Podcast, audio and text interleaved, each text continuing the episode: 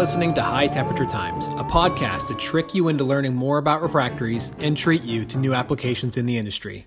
My name is Griffin Patterson, and when I'm not howling at a full moon, I masquerade as an application specialist with Harbison Walker International. For this spooktacular October episode, we're going to have a little treat and hear from a couple of the creepiest and eeriest stories from the refractory industry.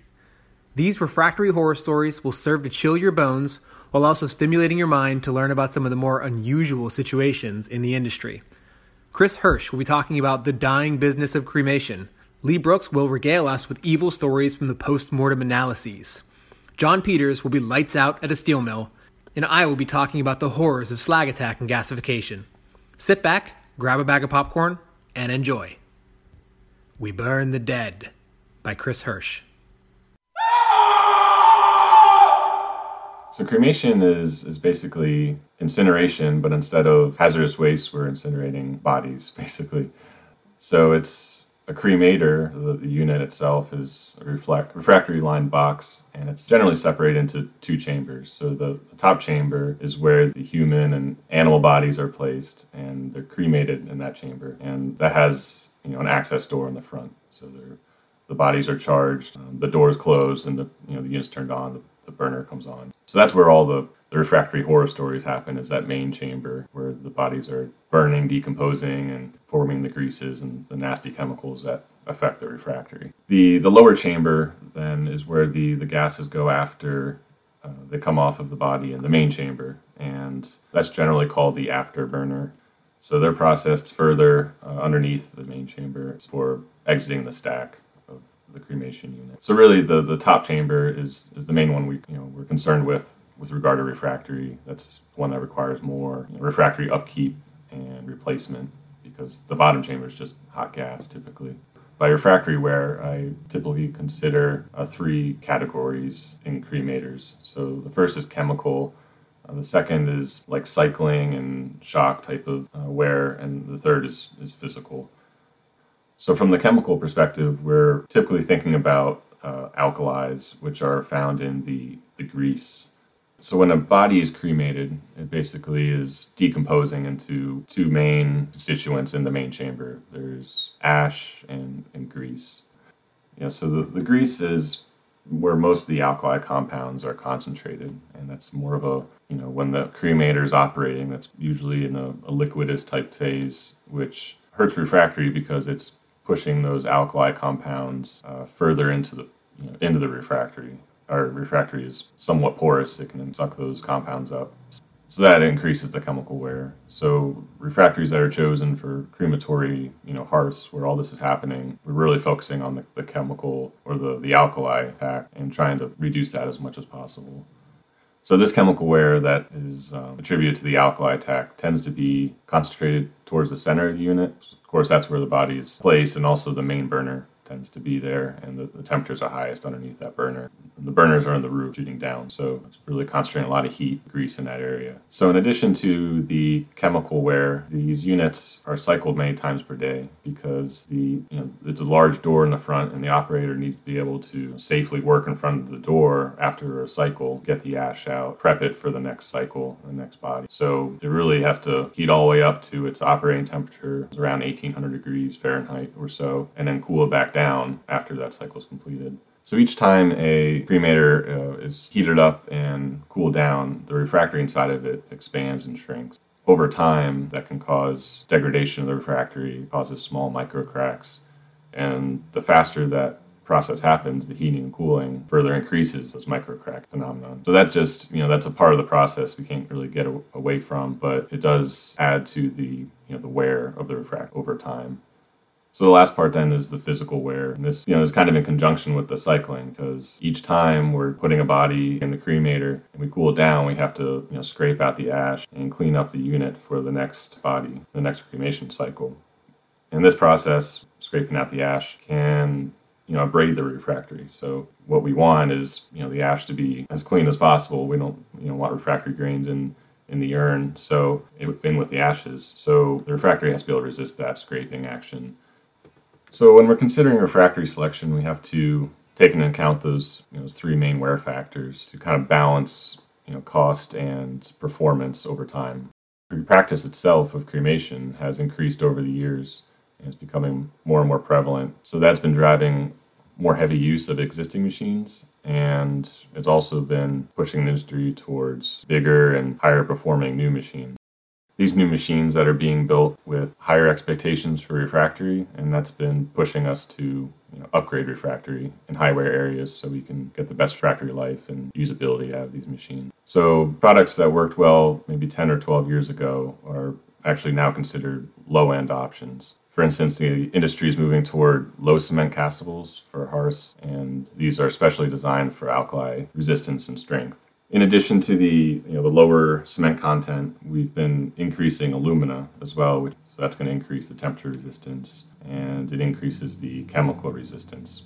So maybe you know years ago, fire clay products, which are about 45% alumina, they would work. Uh, now we're using higher end 60% alumina. So this move in, increases the alkali resistance and the strength. This means the hearths have to replace less often, and this means more uptime for the unit you know lower cost of operation you know, over time. So the hearths are the, the highest wear area because that's where the body's being cremated and has to put up with the, the chemical and alkali, the scraping and abrasion. But even areas that are considered lower wear, such as roofs and the sidewalls, are being upgraded to higher performing refractories.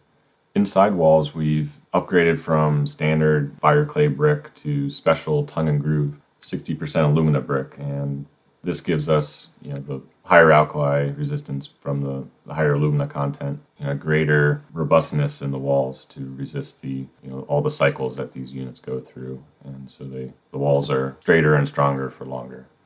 We take the same philosophy on the roofs, which for bigger units are having to support more weight and hold up for a longer period of time. So we're moving to lower cement castables, which actually improves our strength at temperature you know, this provides longer life and you know, less cracking over time. So, despite what Griffin says about cremation being a dying industry, it really is an important market for Harbison Walker. Our customers continue to push the boundaries, and that has made my job interesting by requiring a lot of problem solving uh, to help improve the refractory life. So, is it safe to say that when the inevitable zombie apocalypse comes, we can safely burn the bodies in a Harbison Walker refractory line cremation unit? sure, Griffin. The Villainy of Dr. Evil by Lee Brooks.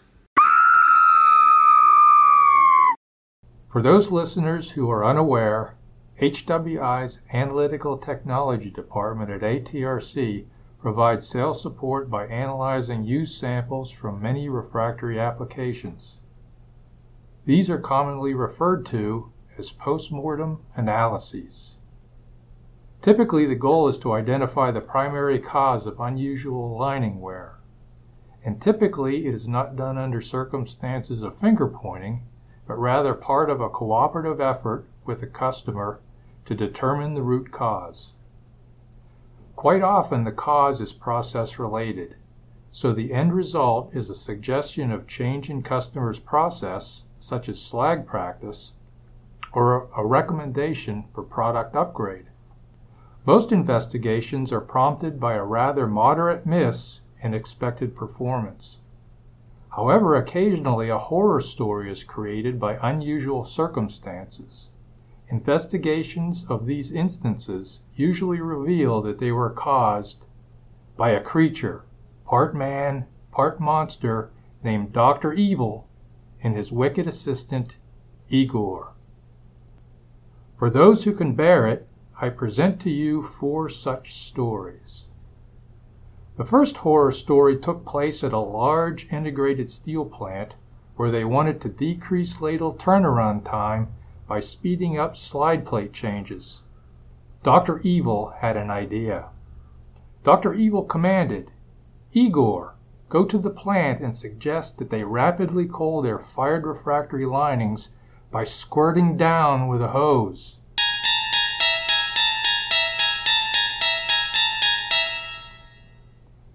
Unfortunately, they took Dr. Evil's suggestion and caused severe thermal shock damage to the lining. Miraculously, no personnel were injured, but as a result, the walls cracked apart and collapsed. Dr. Evil knew that most ceramic materials, such as refractories, are prone to cracking during rapid temperature change. Insidious he was. The second horror story unfolded at an industrial incinerator site. Dr. Evil commanded, Igor, the Harbison Walker lining in this incinerator is lasting too long and making their competitors look bad. I want you to sneak into the plant during the dark of night and feed in a barrel full of phosphorus metal.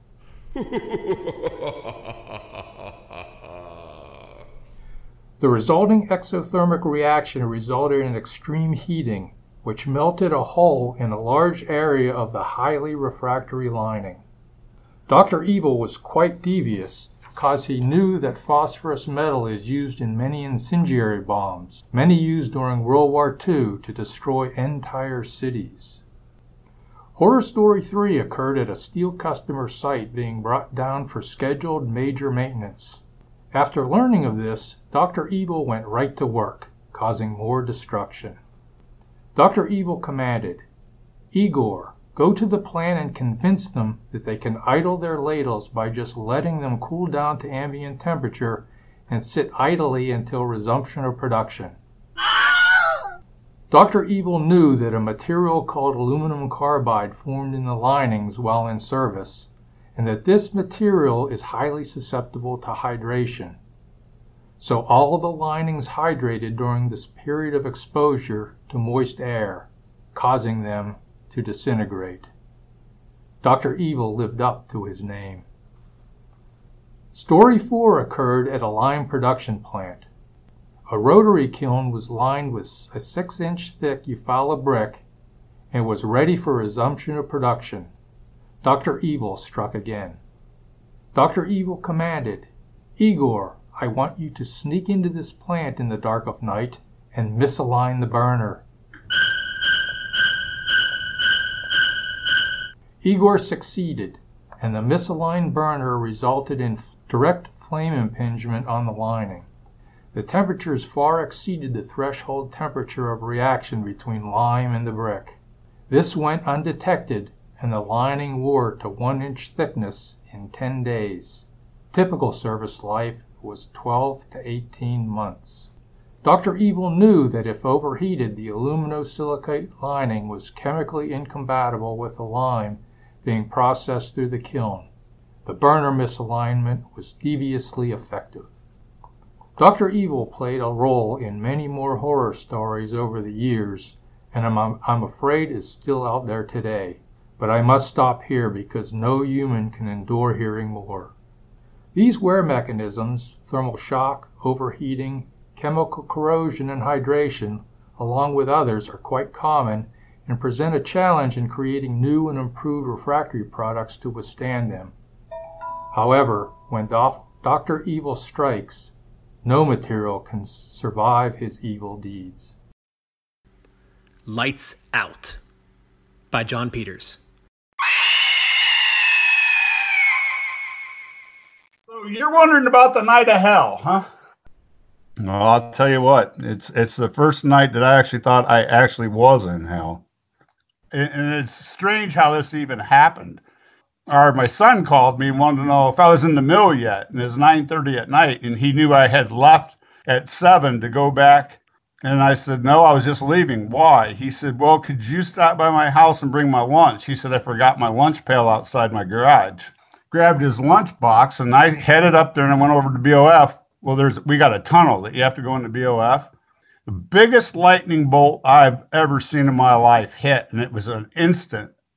One of them deafening ones. Well, the percussion coming down through that alley took my hard hat off, even.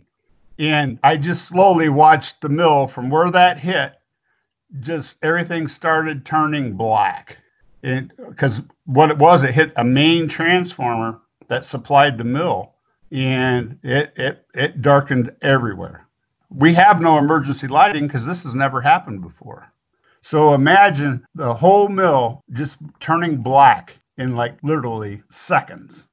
And then look down at the coke oven, and it is nothing but an orange glow.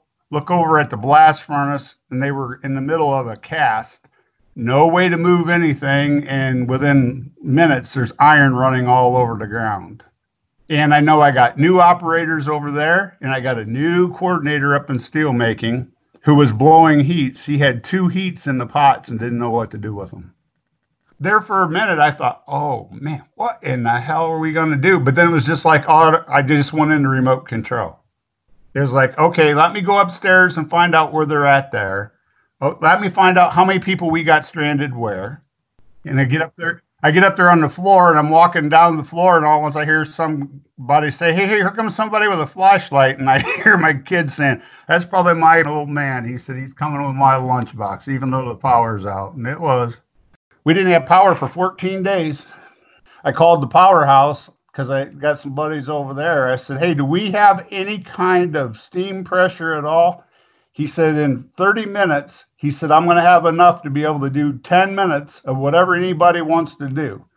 So I go in there and I tell that the coordinator, I said, You're going to dump both them pots when I tell you to. He said, That's $10 million worth of steel. I said, It's either $10 million worth of steel or we have $30 million to repair them. So you make up your mind.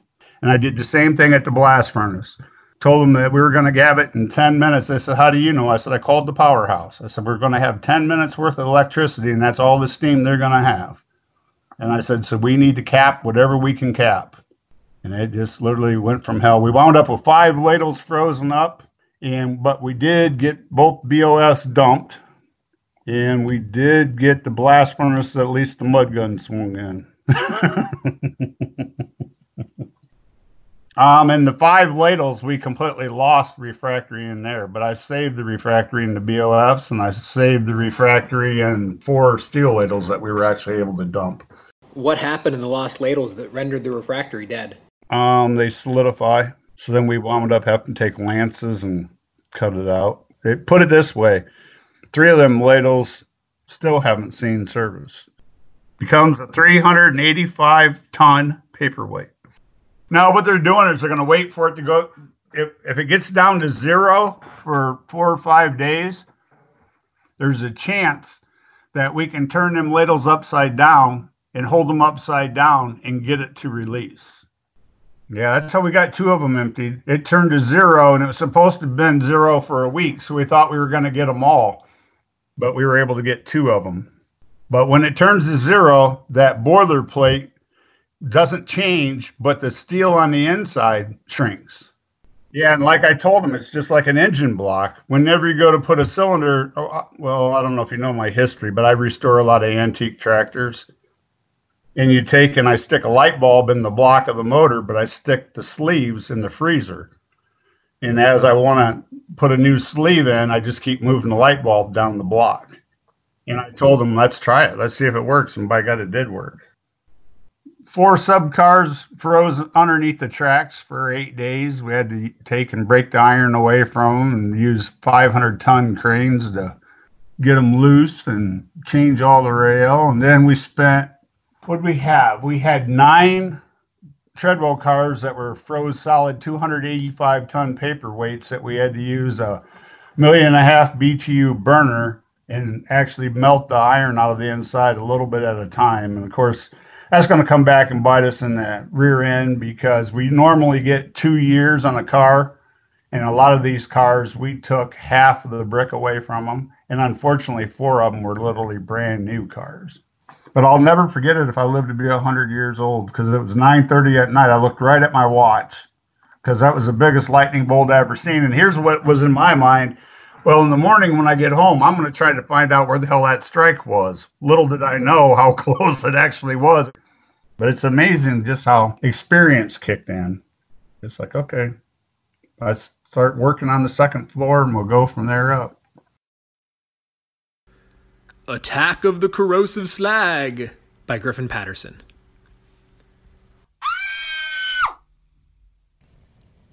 In the refractory industry, slag is a four letter word. Well, uh, I mean, in the real world, slag is actually a four letter word, but in the refractory industry, it's a four letter word. This black sticky gunk is responsible for refractory failure in some of the harshest industries out there. If you've never had the pleasure of walking into a slag containing vessel, it's a real horror to behold. Slag frozen off from running down the walls like blood from the wallpaper in a haunted house. In some areas, it's built up so thick that if it were to fall, it could do serious damage to the refractory below, like in the ash hopper. For the uninitiated, slag is what happens when ash melts. The slag in this story is slightly different than the slag mucking about in the steel or non ferrous metals industry, but the effects are quite similar. When you use a carbonaceous feedstock like wood, coal, or even things like rice waste or carpet, that feedstock is not 100% carbon.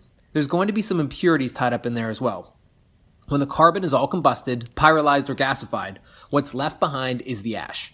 Think about it like this roaring fire you hear in the background. When the fire is out, what's left is a big pile of ash. Well, if you heat that ash up another several hundred degrees, it can melt. Molten ash is called slag. It's a sticky, viscous mess of evil, and it can wreak serious havoc on a refractory lining. You'll see slag in boilers, gasifiers, incinerators, and, and many other applications, but not all slags are created equal. They come with an air of mystery. The trick to fighting slag is to know thy enemy. Slags can contain a number of impurities, and it's important to understand what those are so you can choose the right refractory to stop them. Different feedstocks can contain different impurities, but even the same type of feedstock from different locations can have wildly different compositions. Slag can contain any number of different chemicals that can attack refractories in a number of different ways. Iron and lime in the slag can attack silica in the refractory. Alkalis in the slag can attack bonding phases of monolithic refractories, or free alumina not tied up in mineral- mineralogical phases. The worst of the beast comes when it has vanadium in it, which attacks a whole slew of oxides and refractory compositions like cement, iron, and silica, forming very low eutectic melting points, quickly eroding away refractory lining. Even more than the individual culprits, the high temperatures and chemical interaction can actually lead to a higher solubility between the refractory and the attacking slag.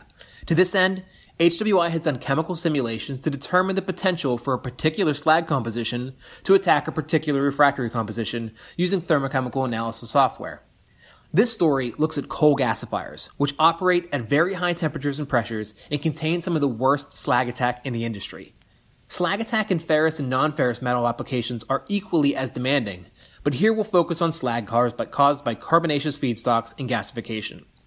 When dealing with slag, you would start by upgrading your refractory as needed from fire clay to a high alumina to a more refractory chrome alumina or silicon carbide composition. These upgrades are higher purity and composition, giving the slag less to get its sticky little fingers on. In addition to, to compositional changes in the refractory, we can also help resist that slag attack by lowering porosity. Slag creeps its way into porosity, increasing the reaction rate within the refractory, and leads to penetration accelerated densification. By removing as much open porosity as possible, the slag will need to work harder to penetrate the refractory, thus slowing the attack. The steel guys know this all too well by using resin bonded brick that has incredibly low porosity. HWI also uses phosphorus in some of the refractory brick because of its lower porosity and the fact that it pins slag in its place by drastically raising the slag's viscosity upon interaction with the phos component of the refractory.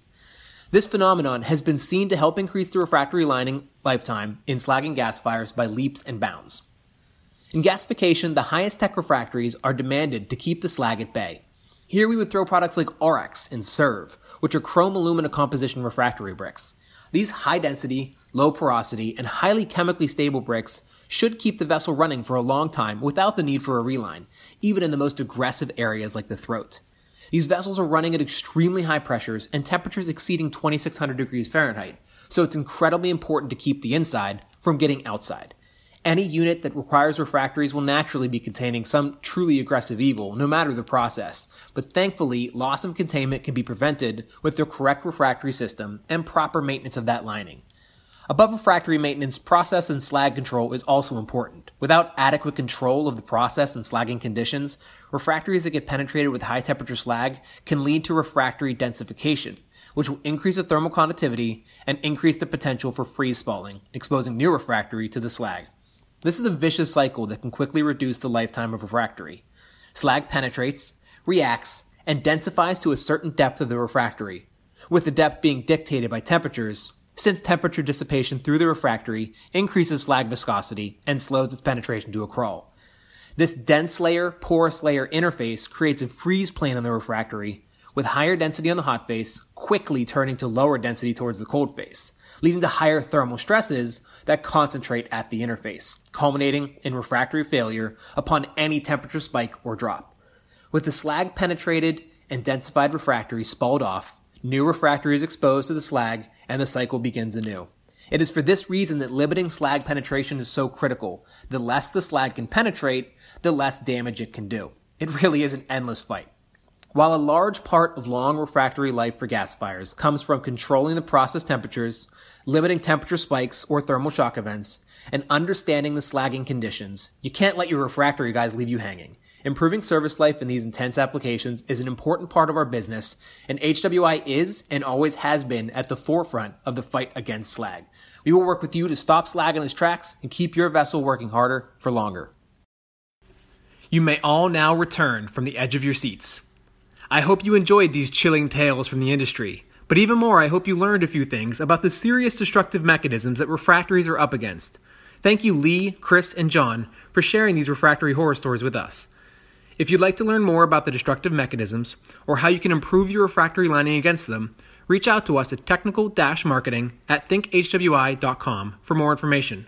Also, let's forego the trick this year and simply treat ourselves to monthly updates in this podcast by subscribing to High Temperature Times on Apple, Google Podcasts, or Spotify. Happy Halloween!